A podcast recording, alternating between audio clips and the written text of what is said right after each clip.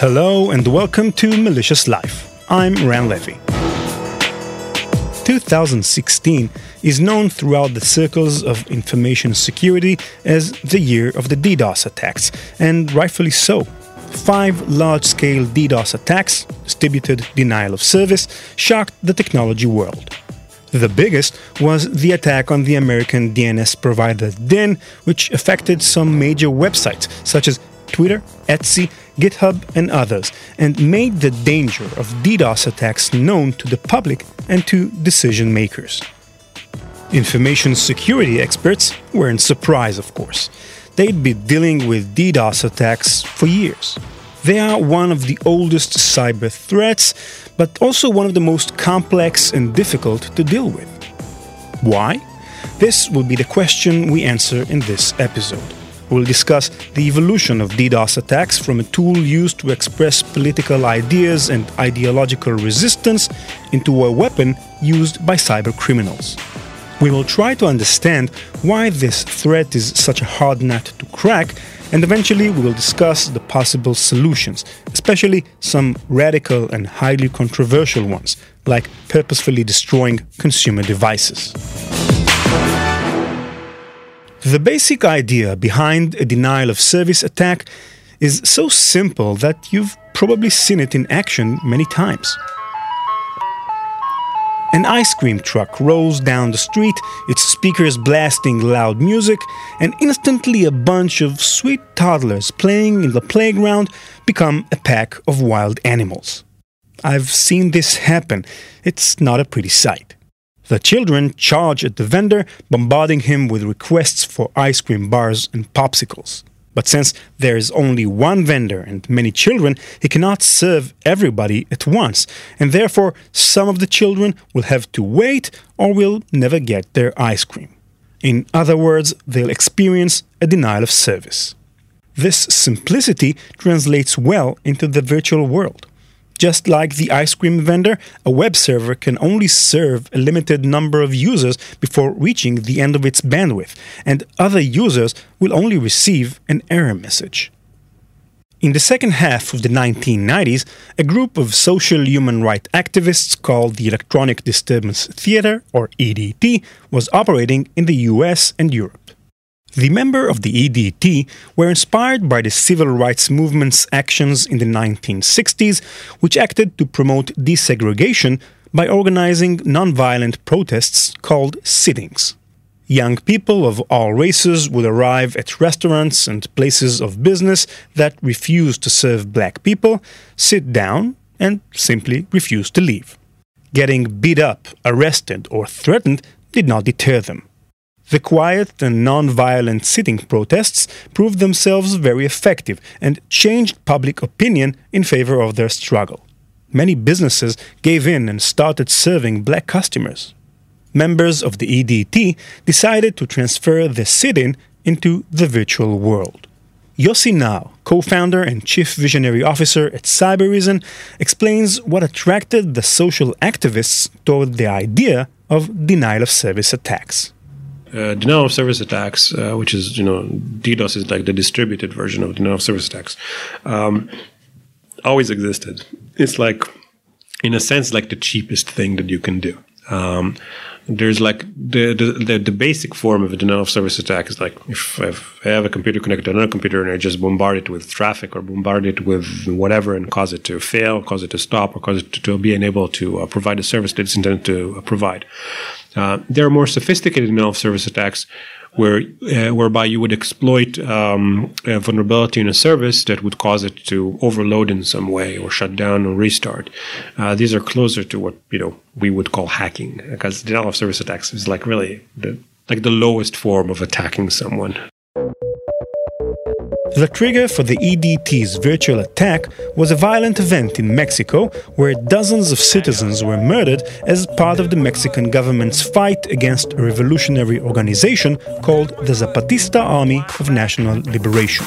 Members of the EDT wanted to draw public attention to the Zapatistas' cause by performing a denial of service attack that would crash websites run by the US and Mexican governments. After all, What is a denial of service attack if not a kind of a virtual sit in in which a protester enters a website and refuses to leave? The problem was that one computer can't create enough information traffic to overload an internet server. It takes more than one child to overwhelm the ice cream vendor, so to speak. Members of the EDT had to draft for their cause a few thousand computers that would simultaneously bombard the targeted website. This kind of coordinated attack by a number of computers is called a distributed denial of service attack, or DDoS. The tool used by the EDT was a simple Java program called Floodnet, which ran on the user's browser. The only thing the program did was refresh a URL address every few seconds, not much different than manually hitting a browser's refresh button over and over. In 1997, close to 10,000 EDT supporters turned on the program simultaneously and directed it towards websites such as the White House homepage, that of the Mexican president, the Mexican Stock Exchange, and others. The flooding tool did its work, and some of the websites indeed crashed for a few days. By the way, when the EDT tried the same trick on the Pentagon's website, they discovered that the clever people on the other side had a surprise of their own waiting for them. A counterattack that made their browsers display multiple error messages and crash. And still, the EDT's virtual protest was effective and raised public awareness to the Zapatistas organization. Ten years later, the hacktivist group Anonymous used the same idea in order to crash the websites of the Church of Scientology, and they too had great success. DDoS is a bit more sophisticated because it requires a lot of resources, or sometimes it requires a lot of resources. Uh, for the anonymous attacks, for example, there's a tool called uh, LOIC, the Low Orbit Ion Cannon, they call it. Um, it's basically this thing that, that, you can run on your computer, and they ask like a lot of people to run on, on, on their computer, and the computer they control, and sort of hand over a coordinated control to a centralized system, uh, which would then form uh, a DDoS attack. This, this is usually aimed at uh, some website to, to topple it. Now, in, in very broad strokes, I would say that this this sort of um, taps into the part of hacker culture which uh, which is a little bit anarchistic that, that, that always sort of exists in the background. Uh, and for the anarchist, there is um, there's the desire, you know, to to disrupt the status quo and, and to protest against uh, the, the existing situation. The DDoS proved itself, it would seem, as an effective tool for civil disobedience campaigns. But, as Yossi mentions, this idea also had a significant disadvantage, which was that in order to organize a successful DDoS attack, thousands or even tens of thousands of users need to be convinced to install software such as low orbit ion cannon on their computers and activate them more or less at the same time which is no easy feat. But there's also the option of recruiting computers for DDoS attacks without the will or even knowledge of their owners. The first programs that allowed an attacker to seize control of a computer and to use it for a DDoS attack appeared in 1997. Canadian Michael Calce was only 15 when he discovered one such program called Trinoo. Calce, whose online nickname was Mafia Boy, was part of a group of young hackers who called themselves TNT and waged online battles against other groups of hackers who can break into more networks, who can crash more computers, etc. Calce's weapon of choice was denial of service he would break into computer networks like those of universities and similar organizations and use them to execute DOS attacks on the computer networks of rival groups. In his autobiography, Michael Calce later wrote of the role that denial of service attacks filled in the hacker wars. Quote, we were trying to see whose missile could go faster and carry more damaging payload. Instead of warheads, we were using packets. It was a matter of who had the most bandwidth, the most servers, and the best software to use in attacks. End quote. Trinoo was a powerful weapon in Calce's hands. It was like going from using a pistol to a howitzer cannon. Quote, Trinoo had ushered in an era of distributed denial of service attacks, the ability to launch a coordinated attack from a variety of networks. I was now thinking along the lines of a mass distributed denial of service attack. In basic terms, my goal was to chain my large network of servers together so that I could easily launch one massive attack. Rather than having to launch a separate attack from each server, I wanted to be able to centralize and make them work as one. This would heighten the impact and also save me a lot of time. The idea was to have one so called master and multiple slaves, or zombies, the term used to describe compromised computers and servers that have been linked together in a vast network or botnet. Because of my previous tests with Trinoo, I knew that small corporate or university networks would instantly crumble in the face of my new, more forceful attack. That wasn't what I wanted. I needed to go up against the major network to see how powerful I was. I was convinced the only way to test my new tools and networks was to aim big. Otherwise, I wouldn't get the results I needed. After some research, I saw that a search engine would be my best target because it deals with the huge amount of internet traffic. At the time, Yahoo was the world's top search engine. End quote. In other words, Calce was planning to wage a DDoS attack against the internet's largest search engine as a weapons test before attacking other 15 year olds. If it sounds childish, it is. Mafia Boy was a teenager, and teens, as any average parent would tell you, are basically human sized bags of hormones, adrenaline, self importance, and underdeveloped brains. As Calce, who had no idea what he was getting himself into, says, quote, in retrospect, I see that I had no clue as to the potential impact of what I was doing. At the time, Yahoo had one of the biggest websites and networks on the web. It was also a multi billion dollar company that was seen as a bellwether of the technology industry. I should have seen that any kind of attack against Yahoo would have been big news, even if it failed. But those factors didn't register in my mind. I had built something remarkably powerful and wanted to put it to the test. I was a kid with a new toy. Unquote.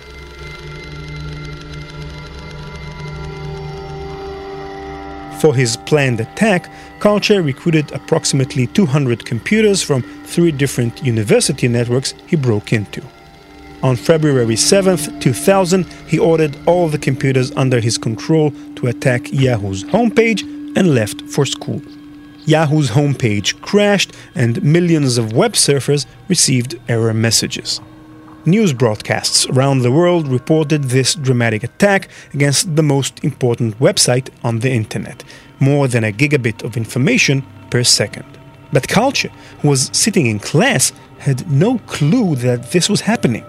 Quote, Arriving home just before 4 p.m., I discovered that Yahoo had been knocked offline. I sat in front of my monitor, frozen in a state of shock. This was not at all what I had expected. I combed through my reports to see what had happened. It almost seemed too easy. End quote. Drunk with his incredible newfound power, Calce forgot that the attack on Yahoo was just a weapons test and launched other DDoS attacks against CNN, eBay, and Amazon. Quote, I had kept the attack on CNN going for close to two hours, but Amazon.com fell so hard, so fast, that I took mercy on it. It was like a hamster on a wheel was running its network. I kept the site down for about an hour, then called it off. I felt like a Rottweiler mauling a Maltese. In forums and IRC channels, feverish discussions were taking place. Everyone was talking about the legendary hacker who managed to crash the two largest websites within two days. Calce was elated. He felt like an internet god. But what the power crazed Calce didn't know was that the FBI had an undercover operative inside the IRC channels who was following the teenager's boasts. The FBI put the hints together and uncovered Mafia Boy's true identity. After Amazon, Calce went after Dell's homepage. It was this attack that sealed his fate. Unlike Amazon and Yahoo, Dell didn't publish that they were attacked, and when Calce bragged about it in the underground forums, it served as a clear proof of his guilt since there was no way of hearing about it from the media. The police raided Calce's house and arrested him. He was tried and convicted on 58 counts of online crime, but due to his young age, he was only sentenced to 8 months in prison and a tiny fine. Growing up, Calce changed his ways and is now working as an information security advisor.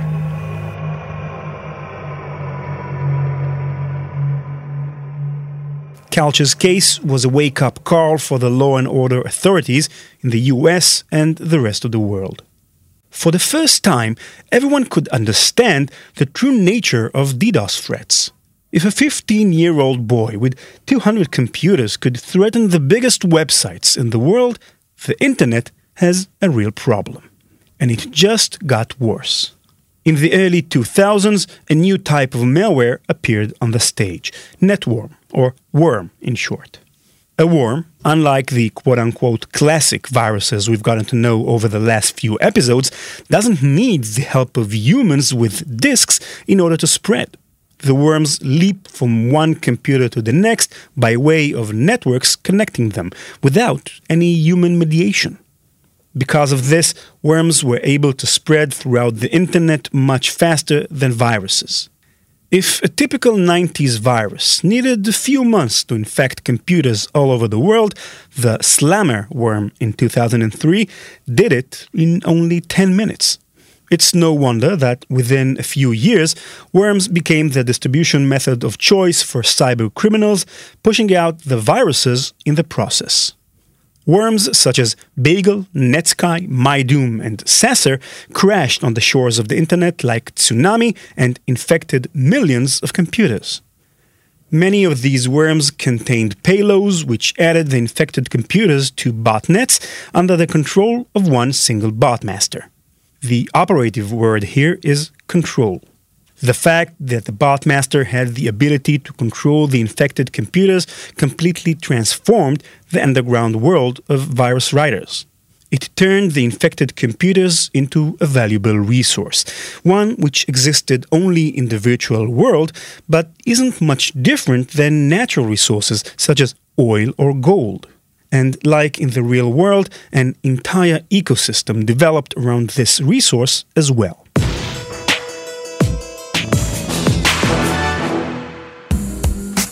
Malicious Life is brought to you in collaboration with Cybereason. Cybereason allows you to gain the upper hand by taking an entirely new approach to cybersecurity, stopping fileless malware, lateral movement, and even zero days. Connect the dots and gain unmatched visibility with Cybereason. Learn more at cybereason.com.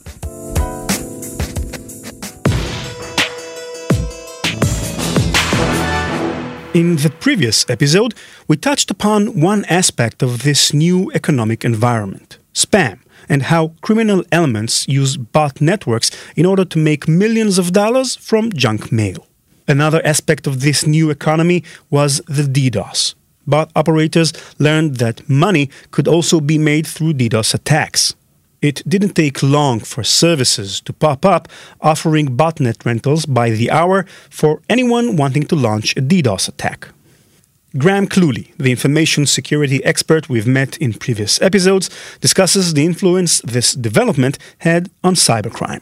If I recall correctly, uh, the DDoS attacks really began to become influential around about the time of the rise of the botnet. So when the hackers realized that they shouldn't just compromise computers to steal passwords, but they could actually compromise them to hijack resources, to send spam, um, and to have all of those controlled at once. And then you think, well, we don't just have to send spam from these computers, which is one way of monetizing them. We can also extort money by launching DDoS attacks as well. So the botnet, the rise of the botnet, the idea of we there is so much being done and so many attacks which are constantly happening against websites now. There's a thriving industry of companies who are trying to mitigate DDoS attacks as well.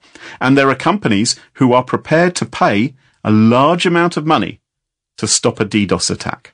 I'm afraid. So I can kind of understand that in a way because they want to do business. If, if a gambling site is targeted with a DDoS attack just before a big sporting event, and they think if we aren't running on this particular day, we are going to make, we're going to lose a lot of money.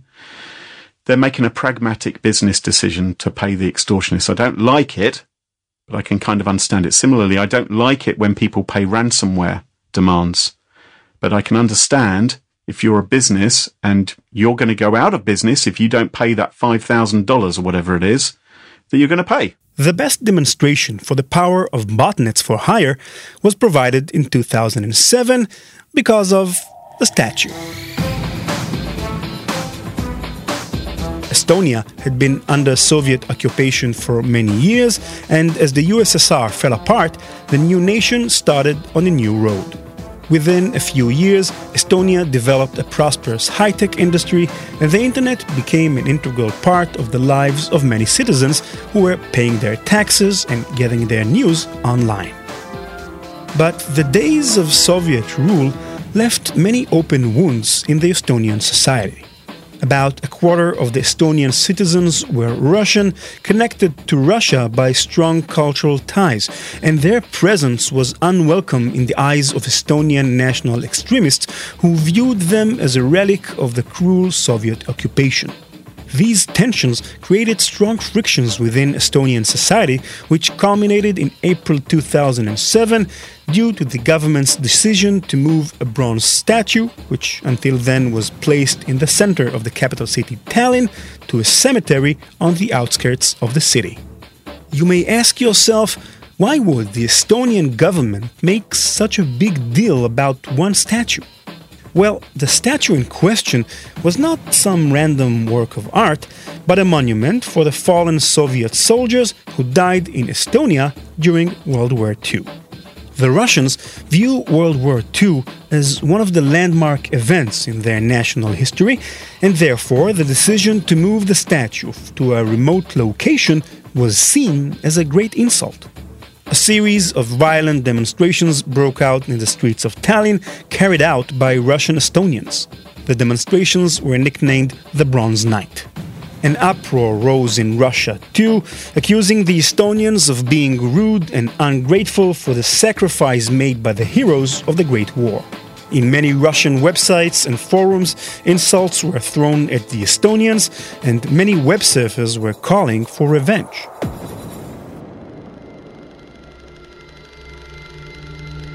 And revenge soon followed. Dozens of large Estonian websites, from major newspapers to government websites, parliament, and banks, all fell victim to massive DDoS attacks, causing all of them to crash almost simultaneously. The attacks continued for about three weeks and reached the peak on May 9th, the official Russian holiday of Victory Day, commemorating Russia's victory over Nazi Germany.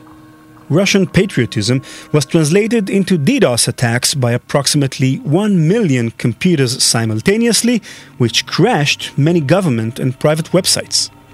Although Estonian politicians accuse Russia for being directly responsible for these attacks, most security experts who examined these attacks estimated that they were private endeavors individuals who hired botnets for limited times, a kind of digital versions of the riots on the streets of Tallinn on Bronze Night. This cyber attack on Estonia made it clear once more just how serious the threat of DDoS is and how easily criminal and anarchist elements can disrupt the digital lives of many civilians.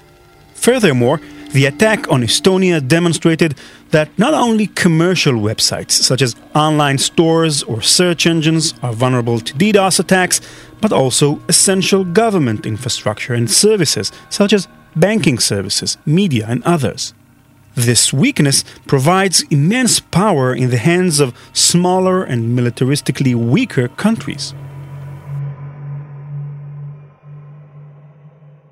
This last point received additional emphasis in 2013 following an unprecedented DDoS attack against Spamhaus, a non-profit organization that helps other organizations and companies to filter spam. This attack was nicknamed the DDoS that almost broke the internet.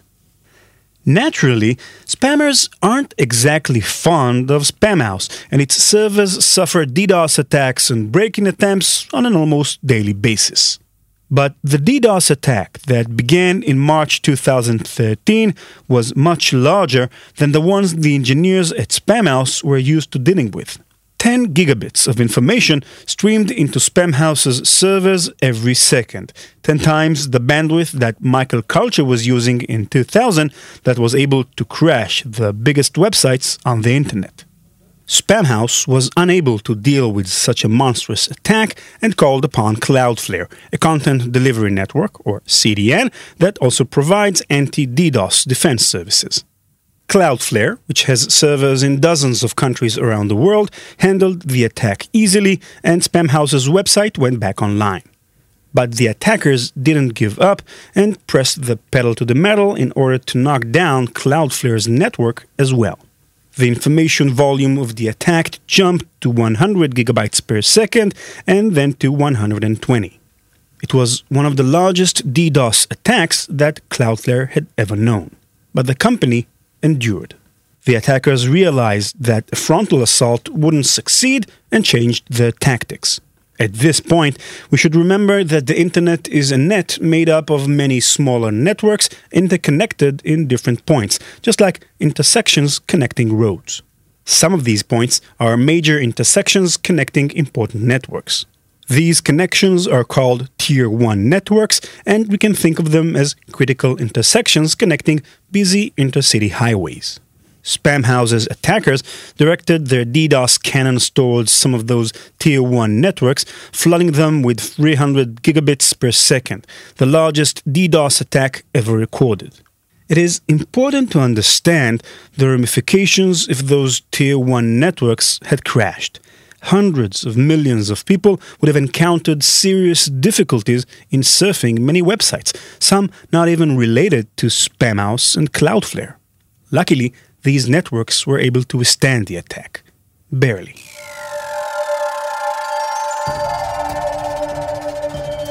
And then came 2016, the year of the DDoS attacks large scale DDoS attacks of over 100 gigabits per second leaped 138% compared to the previous year. One of those attacks was on the website of journalist Brian Krebs, and it almost took down Akamai, a content delivery network service provider that prides itself on the fact that approximately a third of internet traffic goes through its servers daily. Krebs was saved only when the great Google agreed to take his website under its wing.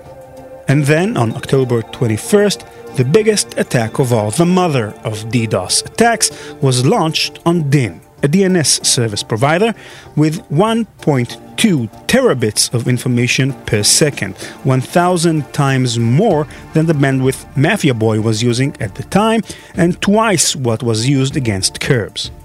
Big websites such as Reddit, Twitter, CNN, and others went down for hours. This leap in the power of DDoS attacks was made possible due to a new resource that was added to the arsenal of cyber criminals Internet of Things, or IoT, devices. These household devices, such as security cameras, DVRs, smart TV, and similar appliances, are characterized by two main qualities. They are smart, meaning that their cores hold computers with solid processing power and an internet connection, but they are also very cheap. So cheap, in fact, that the manufacturers of such devices have no incentive to invest in their development more than the bare essentials, and in situations like these, security is usually the first thing that goes out the window. There are millions such devices online all over the world, and worms that spread quickly, such as the now infamous Mirai worm, take over such devices and recruit them to massive scale botnets. Yossi Naar, Cybereason's chief visionary officer, explains. The botnet was formed out of you know IoT, uh, connected devices, you know cameras, routers, whatever that have very crappy security. They have basically non-existent security. Uh, usually, you can just access them remotely if there's no firewall standing between you and the device, which sometimes is the case because uh, people don't really know how to secure their systems. Um, you can just log into it with whatever default password the device uses, and if not, then there's some you know minor hack that you can employ to gain control over these devices. Now, interestingly, you, you would think that there are other things that you could do with like all these cameras that you control, but but what they have become are just a mechanism to you know as a sort of a paid service you can buy um, these botnets, you know, rent them and say aim aim them at this particular target for however long. Household consumers, the owners of IoT devices, aren't even aware of the fact that their security camera or TV are taking part in the DDoS attacks since the devices continue to function for the most part uninterrupted. Furthermore, unlike home computers that are turned on and off throughout the day, IoT devices are usually turned on 24 7 and are available to the criminal's needs, thus making IoT based botnets even more powerful. The attacks on Krebs and Dyn proved that IoT botnets are game changers. If anyone had doubts about the severity of the DDoS problem and the threat it poses on our digital lives, those doubts are now gone. Bruce Schneier, a well renowned information security expert, said the following in his testimony in front of the Congressional Committee on Energy and Commerce Quote, In many ways, the Dyn attack was benign. Some websites went offline for a while, no one was killed. No property was destroyed. But computers have permeated our lives. The Internet of Things is bringing computerization and connectivity to many tens of millions of devices worldwide. We are connecting cars, drones, medical devices, and home thermostats. What was once benign is now dangerous. As we've seen, DDoS attacks have been an issue for more than 20 years now and threaten a wide array of vital services, from banking to healthcare services, but no suitable solution has yet been found.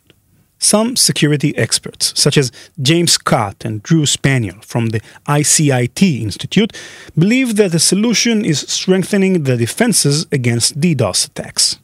In a report published by the two following the attack on Dyn, they state, quote, as with all varieties of cybersecurity and cyber hygiene, the key to an organization's survival in an increasingly hostile threat landscape is preparedness and forethought.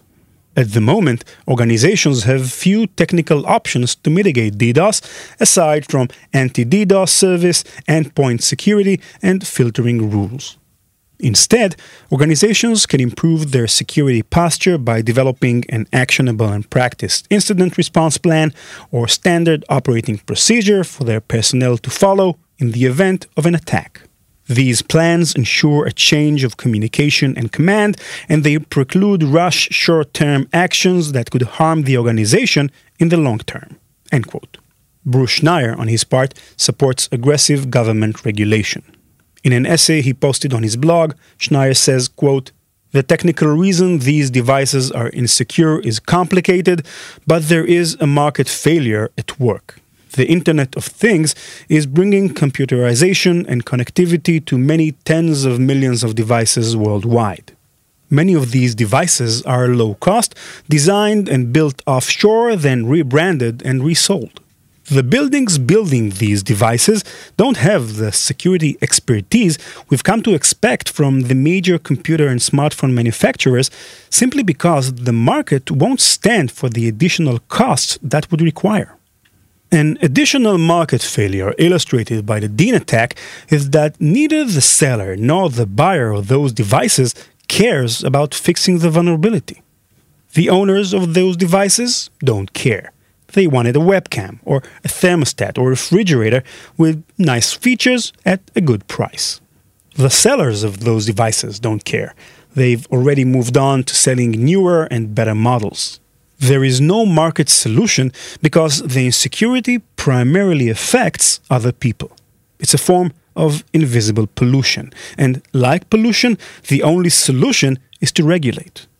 The government could impose minimum security standards on IoT manufacturers, forcing them to make their devices secure, even though their customers don't care.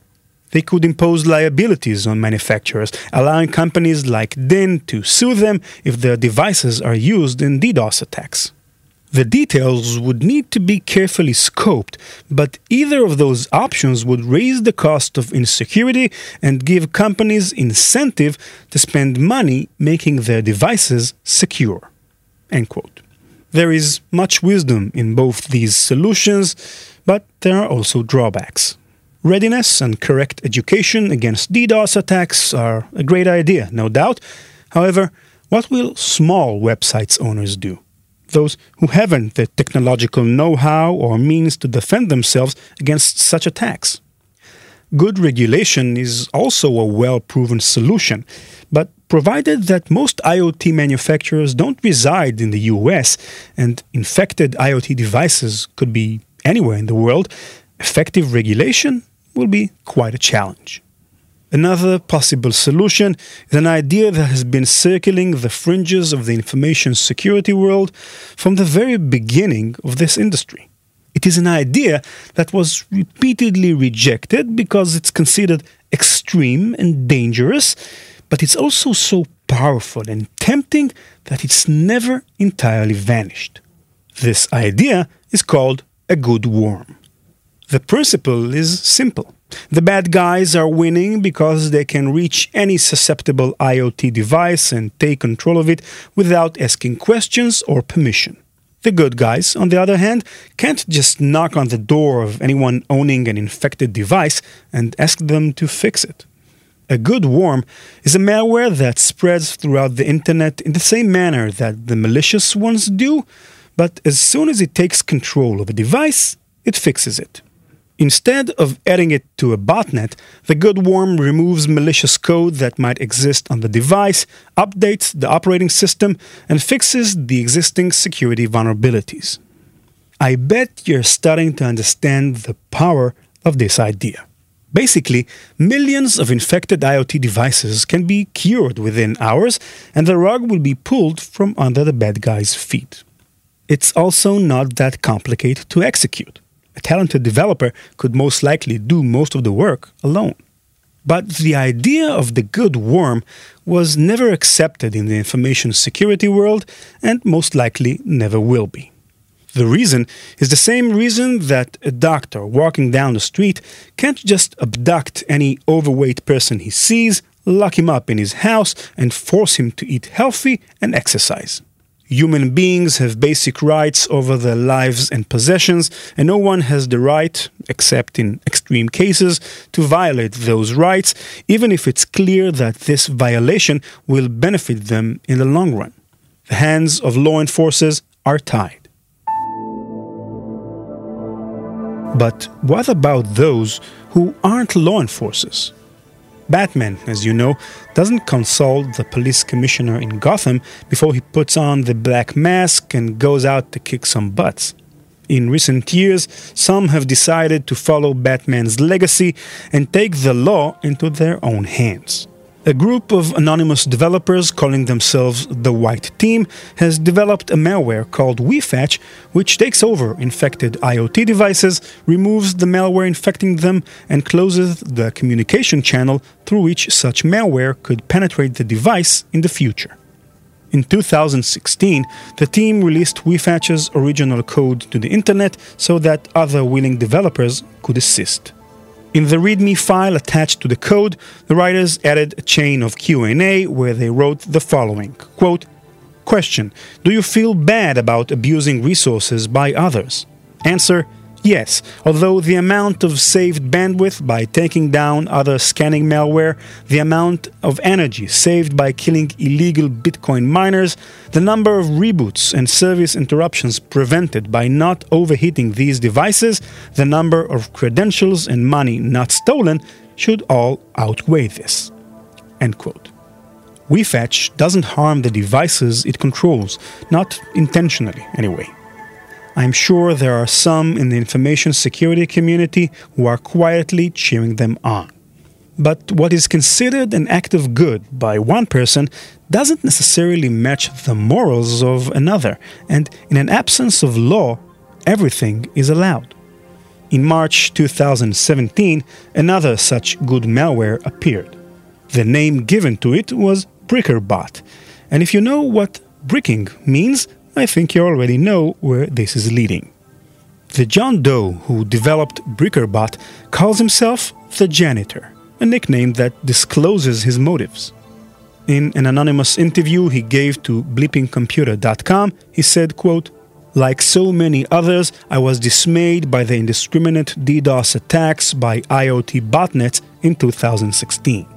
I thought for sure that the large attacks would force the industry to finally get its act together, but after a few months of record breaking attacks, it became obvious that, in spite of all the sincere efforts, the problem couldn't be solved quickly enough by conventional means. I hope the unconventional actions by Brickerbot have helped in buying another year of time for governments, vendors, and the industry in general to get the current IoT security nightmare under control. End quote. The unconventional actions the janitor is referring to are an attempt to fix the infected device and seal the security breaches, but if that doesn't work, BrickerBot will destroy all the files on the device's memory and thus disable it or brick it completely. Even a factory reset won't help. It's time to buy a new device. Janitor claims that he has destroyed 2 million devices in this manner, and many more will follow. Janitor knows that he is harming the owners of the devices and has no illusions about the repercussions of his actions. Remember the analogy I used before about the doctor abducting unhealthy patients? It wasn't a random choice. Quote, I consider my project a form of internet chemotherapy. I sometimes jokingly think of myself as the doctor. Chemotherapy is a harsh treatment that nobody in their right mind would administer to a healthy patient, but the internet was becoming seriously ill in 2016 and the moderate remedies were ineffective. The side effects of the treatment were harmful, but the alternative, DDoS bots sizes numbering in the millions, would have been worse. I can only hope that when the IoT relapse comes, we'll have better ways to deal with it. The IoT problem is much worse than most people think. End quote.